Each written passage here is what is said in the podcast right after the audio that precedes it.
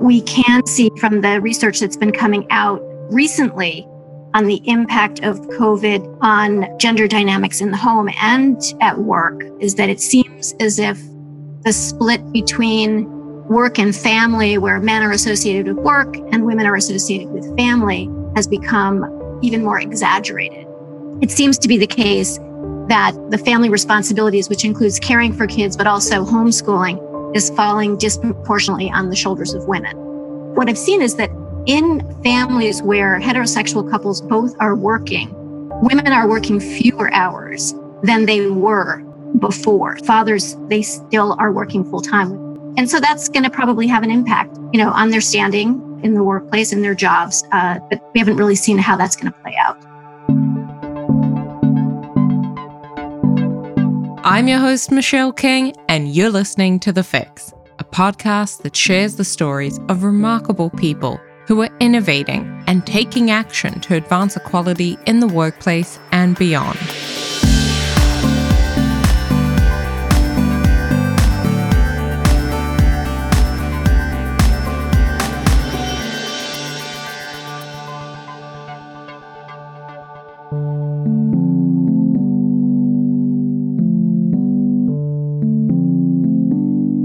When I was pregnant with my first child, I thought my employer was one of the good ones because they had family friendly policies like paid maternity leave, flexible hours, remote work options, and reduced work schedules.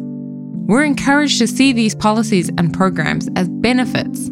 With all these initiatives in place, it's hard to even imagine what else a working mother could want. After all, these programs are how companies demonstrate that they value mothers, right? No, it's not. At first, this might sound a little harsh, particularly given that a lot of companies might not be able to afford these initiatives in the first place. But these benefits don't guarantee that leaders and employees will value and support mothers and fathers equally, which is something that every organisation can do. Although these benefits make it easier for women to manage aspects of motherhood, they don't address how mothers will be treated, rewarded, and valued at work. Women who might have been considered for leadership roles often find that their dedication and capability are called into question as they approach motherhood. Simply being at a point in life where society assumes that women might want to have children can stall their career progression. Motherhood is a clear sign that women are betraying the ideal worker standard. When women go on maternity leave, return to work, or take up flexible workplace practices, they face a range of beliefs and behaviours that serve to devalue them and their contribution. These challenges have never been more difficult to overcome with COVID 19, as women are more likely to care for children and support them with homeschooling while at the same time working from home. Women do all of this, and then they're more likely to be penalised for it by their employers as they're perceived to be less committed, ambitious, and serious about their work.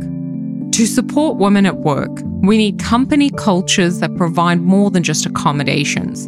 We need leaders who adopt and value family friendly practices. On this episode, Robin Ely, a professor of business administration at Harvard Business School, will join us to discuss what's really holding women back at work.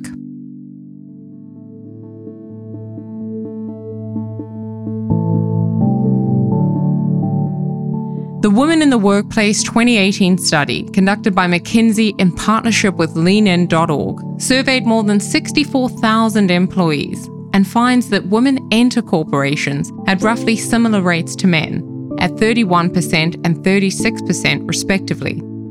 However, by the time they reach managerial level, women's representation has dropped to 26% and men's has increased to 52%. This is when the effects of inequality really start to take hold and become evident in the unequal representation of men and women in leadership positions. Attrition doesn't explain this difference, but gender inequality does. Men and women leave organizations at similar rates and have similar intentions to remain in the organization. Very few women and men report any intention to leave work for family reasons. The main difference between men and women is that women are less likely to be hired and promoted into managerial roles. These challenges exist whether women have children or not. The inequality women face at work is intensified for mothers who must overcome additional invisible barriers created from the incompatibility of motherhood and working life. This has become a lot harder to manage with the pandemic, as survey results released by the University College London in July this year found that women across several age groups were primarily responsible for childcare and homeschooling, while those with primary school age children were considerably more likely to have given up work compared to fathers with children of the same age. Women spend more than twice as much time as men on their children's homeschooling and development during lockdown. Here, Robin shares how this incompatibility has negatively impacted women's careers during COVID 19. It's obviously a little bit hard to tell yet what the impact of COVID is going to be on women's progression generally. But what we can see from the research that's been coming out recently on the impact of COVID on gender dynamics in the home and at work is that it seems as if the split between work and family, where men are associated with work and women are associated with family, has become even more exaggerated because everybody is working at home and the kids are at home and people families don't have the normal supports that they typically have like schools and daycare and so forth and so it seems to be the case that the family responsibilities, which includes caring for kids, but also homeschooling, is falling disproportionately on the shoulders of women. So I guess, you know, I, I think that it suggests that at least for these months, and we don't know how long this is going to last, women are more likely to be quitting. What I've seen is that in families where heterosexual couples both are working, women are working fewer hours than they were before. So they're cutting back on their hours. Fathers don't seem to be falling below that 40 hour a week mark. So they still are working full time when they're, when they're working fewer hours. And so that's going to probably have an impact on their standing in the workplace and their jobs, but we haven't really seen how that's going to play out.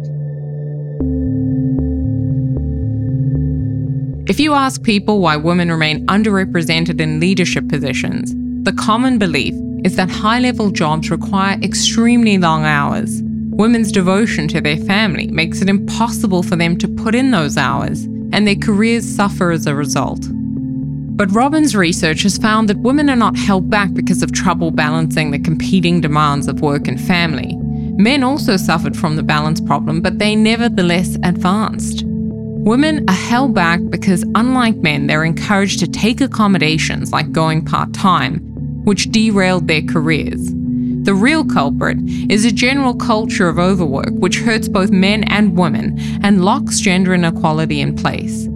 These cultures are built on outdated gender stereotypes, beliefs, and biases. Beliefs and the norms have changed all that much. It's just that with these restrictions and with the constraints that people are now operating under, those beliefs are manifesting themselves and having an even greater impact on, you know, the distribution of who's doing what at home. And that's cutting into people's, in particular women's ability to be working the hours they were working before. The work family narrative is really an explanation that we hear over and over again in companies when we ask people, you know, why do you think women's advancement has stalled? And the typical response that we get is, you know, something, and by the way, I'm, I'm specifically talking about stalled advancement of women into high level positions. So women at the, at the lower end of the economic spectrum, that, that's a whole different set of issues. And that's not what we're addressing here. But when we're talking about women's advancement into these high level jobs, the narrative is that these jobs require extremely long hours, 24 seven availability. Basically, the belief in women's devotion to family makes it impossible for them to put in those hours. And so, you know, their careers are going to suffer as a result. So I think in some ways it's the same narrative. It's that now you add on to it the constraints of everybody working from home, of children being in the home and needing to be cared for. The effects of this are just exacerbated. So I think the beliefs are the same. It's just that there aren't the supports in place that enable women in particular, because the responsibility of family does fall disproportionately on their shoulders.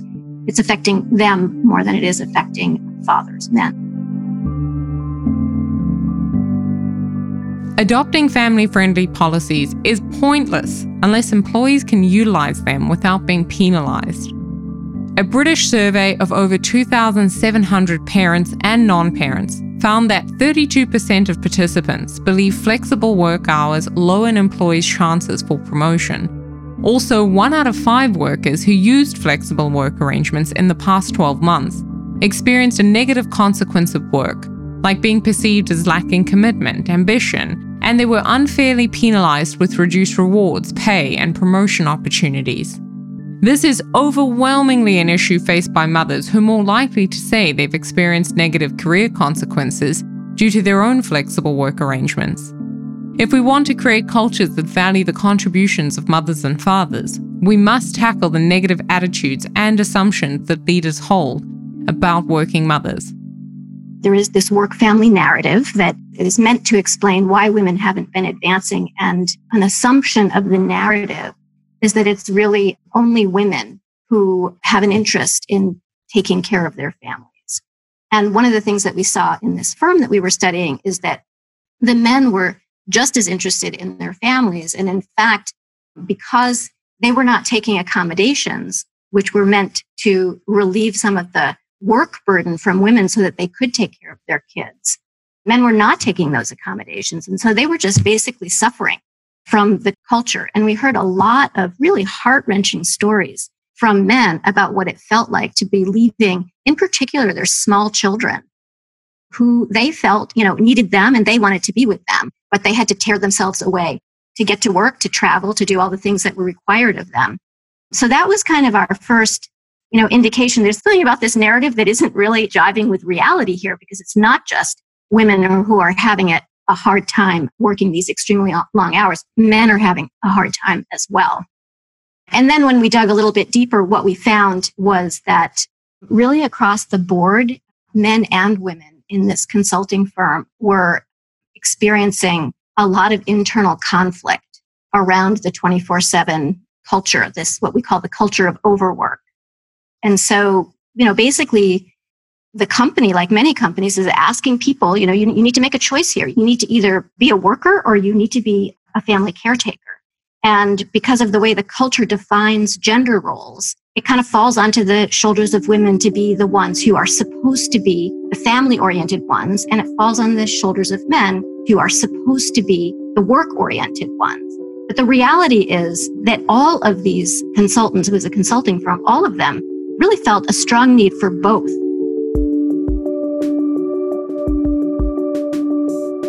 Robin's research reveals that what is really holding women back at work is the culture of organisations.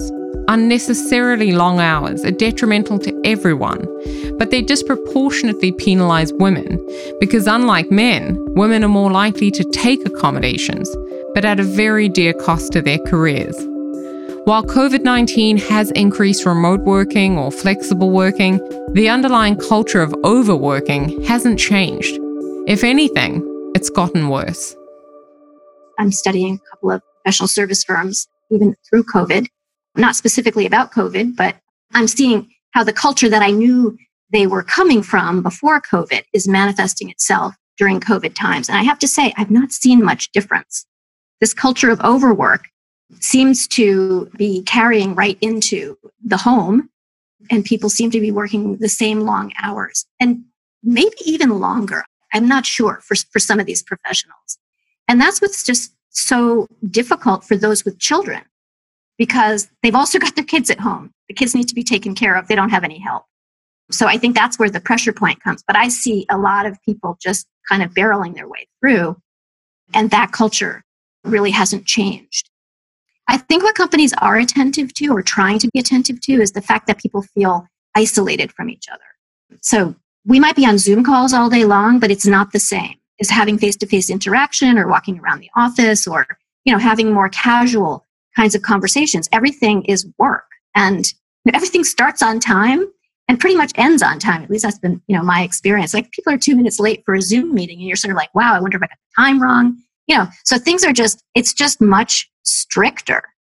And so I don't really see this culture of overwork. If that was the culture in your company before COVID, my guess is it's the culture now, but with some added stresses because there are no supports and because people are actually not able to connect to each other even in the ways that they did when they were working face to face. COVID 19 has provided organisations with an opportunity to rethink not only when or where employees work, but the very cultures that enable how employees work. Certainly, a silver lining around the cloud of COVID when it comes to advancing gender equality, because if the impact on companies were to really start to you know reckon seriously with the culture that they have created again in particular for people in high level jobs where they're supposed to be available 24 7 and work you know has to take precedence over everything else if companies could begin to see how crazy that is. And that in fact and we know this from research that those kinds of cultures i mean 24 7 availability it doesn't actually increase anybody's productivity. So it's, it's not even advantageous to companies. And no matter how many studies get produced you know there's just still an unwillingness to believe that there could be something beneficial to a culture that was more sane and that recognized that people have more interests and more needs in their lives than just work. Work is really important and it's important to everybody. One great thing would be for people to learn, wow, the things we took for granted about how it had to be, we have seen are not necessarily how it has to be. So I would love to see that insight, you know, create a wedge, an opening for companies to be able to really step back and say, well, let's look at some other aspects of our culture that may not be working so well, in particular for certain groups, and see whether we can experiment with changing those and what happens. So that to me would be a really good outcome. A really bad outcome would be, wow, we've learned that people can work from home. So this means they really can be available even more 24 7, if you will, right? So if you have now the flexibility to work wherever, but there's no ratcheting back on the number of hours that are expected, then I think we can see that culture of overwork just becoming even more exaggerated. I suspect that's what's happening in some companies. And I suspect in other companies, there has been more of a ratcheting back. And I think it depends on just how much the culture of the organization already was acknowledging that people have and need to have and that they want to support them to have a life outside of work. So I think that there has to be a recognition that having a life outside of work is critical. And if there isn't that recognition, then I don't really know that we're going to see anything change other than maybe, as I said, things could get worse. People's expectations for how much people should be working. So just having the flexibility to work wherever you want doesn't actually, I mean, at the margins, that might be better. You're not commuting, you're around if you need to be around in your home. But it's really the number of hours that, that are a problem. Finally, Robin shares one action that every one of us can take to create family friendly workplace cultures. One thing that we saw was how men really were kind of in denial at certain points about their own feelings about this culture of overwork and the demands that it made of them. And I think that for men to be allowed to be more in touch with the things that they're losing in these cultures would be important.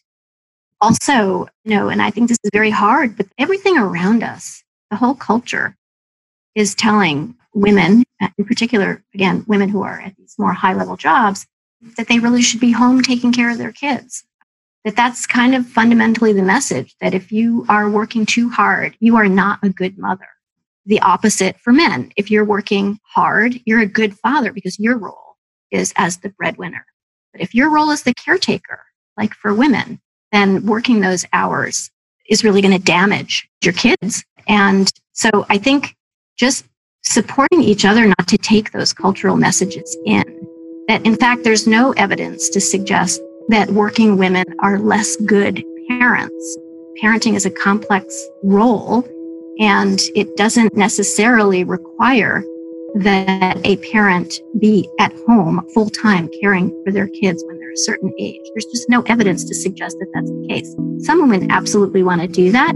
Some men want to do that. That's terrific. They should be allowed to do that. But the pressure that we feel to take up these roles and to deny our feelings about you know, what it feels like to lose out on work, to not be able to live out one's ambitions if you're a woman, or to lose out on family if you're a man. I think these are the things that we need individually to to try to fend off. And I think we need to support each other in doing it.